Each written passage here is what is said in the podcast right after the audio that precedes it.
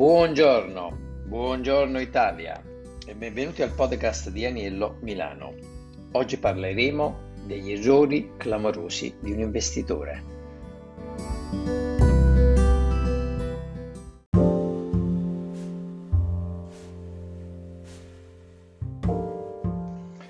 Quando si investe, il rischio di cadere in cattive abitudini, di essere fuorviati o di prendere decisioni per ragioni errate è sempre dietro l'angolo.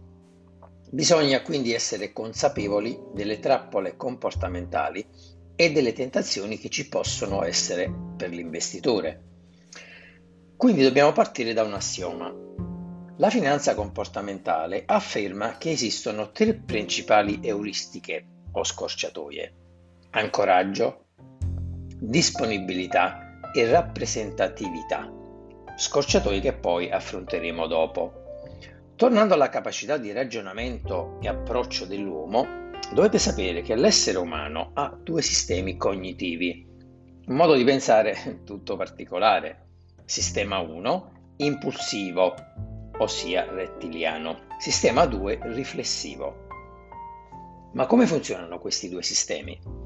L'impulsivo è legato alle parti più antiche del cervello, quelle che ci accomunano appunto ai rettili, appunto rettiliano di cui su prima.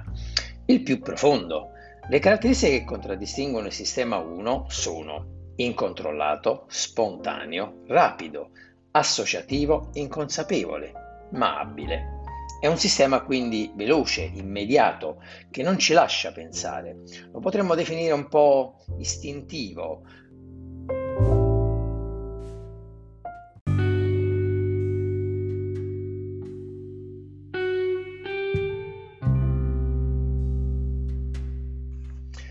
po' come quando ci tirano una palla all'improvviso e ci scansiamo senza alcun tentennamento. Ecco, in quel caso si è attivato il sistema 1. Le caratteristiche del sistema 2 invece sono controllato, deduttivo, lento, meditato, consapevole, ligio alle regole. Diversamente dal primo, tale sistema è ponderato e consapevole, appunto. Lo usiamo per rispondere a domande come quanto fa 300 per 30? Perché questa breve parentesi biologica? Cosa c'entra con gli errori clamorosi che l'investitore spesso commette?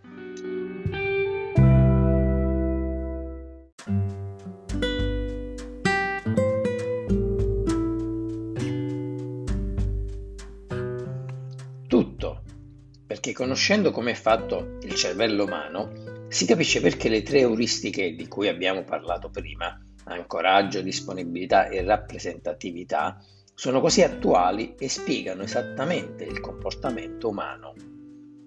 Iniziamo dal primo, l'ancoraggio. Immaginiamo che venga chiesto di indovinare quanti abitanti ha una piccola città in provincia di Milano, Legnano.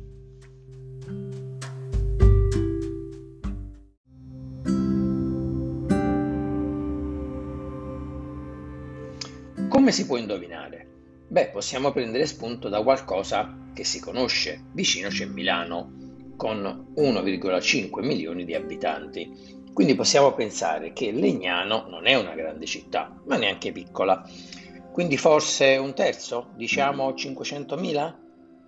Bene, Legnano ha 58.000 abitanti. Questo processo è chiamato appunto ancoraggio e aggiustamento. Si comincia appunto con un'ancora, ciò che si conosce, e la si aggiusta nella direzione che si pensa più appropriata.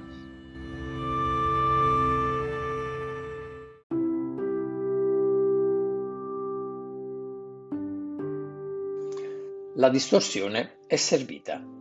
Gli aggiustamenti sono quasi sempre insufficienti, seppur trovando spesso ipotesi per eccesso o ipotesi per difetto.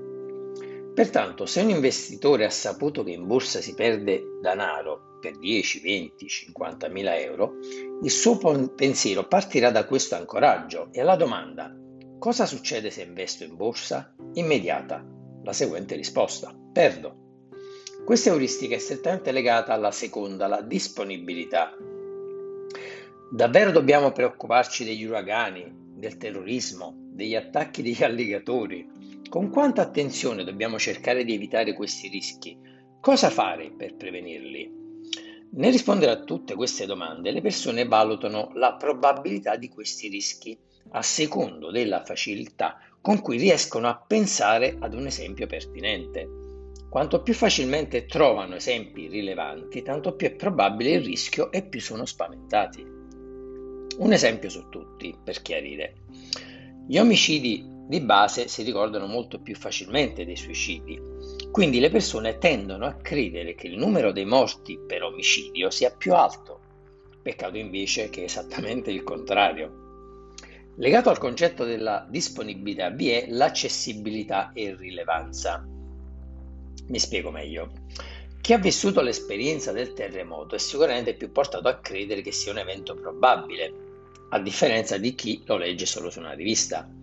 Quindi si tende a sopravvalutare la probabilità di causa di morte vivide e facilmente da immaginare, appunto uragani, terremoti, e sottovalutare grandemente la probabilità di cause di morte meno vivide, il banale attacco di asma, anche quando queste ultime si verificano con maggiore frequenza invece.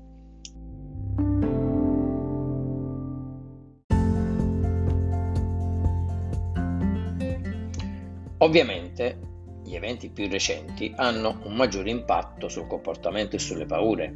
Infatti, in tutti i casi di esempio facilmente disponibili, Sistema 1, il maledetto, è profondamente consapevole del rischio e si adegua, senza consultare tabelle e statistiche.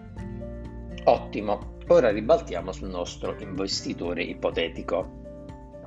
L'investitore di cui sopra, che aveva saputo che in borsa si perde denaro per 10, 20, 50 mila euro e che è capitato al suo vicino di casa solo un mese fa, la disponibilità e la rilevanza gli faranno percepire come pericolosissimo investire in borsa.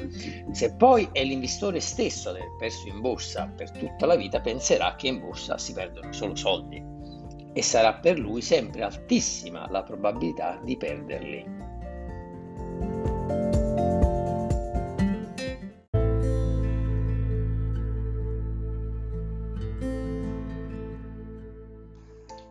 Adesso passiamo alla terza euristica, la rappresentatività, non meno importante e che chiude il cerchio. Definita anche della similarità, e potremmo sintetizzarla in questo modo, se elementi sono tra loro simili, o meglio hanno caratteristiche comuni, vengono percepiti come un'unica forma, collegati. Cosa succede quindi nell'uomo? Chi si fa guidare dal sistema 1 tende a domandarsi quanto effettivamente A sia simile a B o all'immagine che ha di B, quanto A è appunto rappresentativo di B. Quando però similarità e frequenza divergono, si verificano le cosiddette distorsioni cognitive. Facciamo un altro esempio. Maria, donna di 40 anni, single, brillante, laurea in filosofia, quando era studentessa ha partecipato ad una manifestazione contro il nucleare. Possibile futuro di Linda. A. Cassiere di banca. B. Cassiere di banca e attiva nel movimento femminista. La maggioranza delle persone ha risposto che era più probabile cassiere di banca e attiva nel movimento femminista ma palesemente questa risposta è viziata sul piano logico. È logicamente impossibile che il verificarsi di una coppia di eventi sia più probabile del verificarsi solo di un evento. Perché accade questo? Semplice. L'omino nella testa delle persone continua a saltellare gridando non può essere solo una cassiere di banca, leggi, leggi, leggi la descrizione. Questo perché la descrizione appunto sembrava rispondere meglio all'idea anche di attivista nel movimento femminista. Bene, chiudiamo il cerchio con il nostro investitore, riepiloghiamo. Saputo che in borsa si perde denaro per 10, 20, 50 mila euro e dato che tale episodio è capitato proprio al suo vicino di casa solo un mese fa, disponibilità e rilevanza, sente il pericolo di investire in borsa.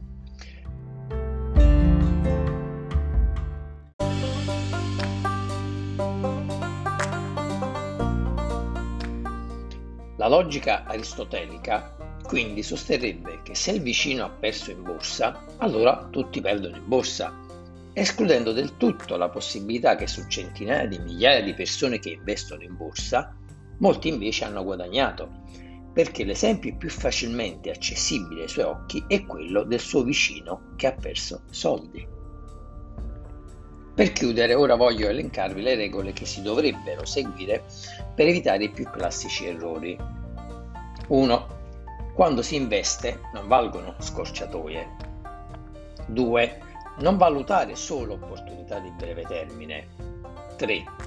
Informazioni sì, ma meglio poche, ma buone. 4. Se non diversifichi, difficilmente riuscirai a raggiungere uno status di tranquillità. E ultimo, chi pecca di presunzione rischia di cadere.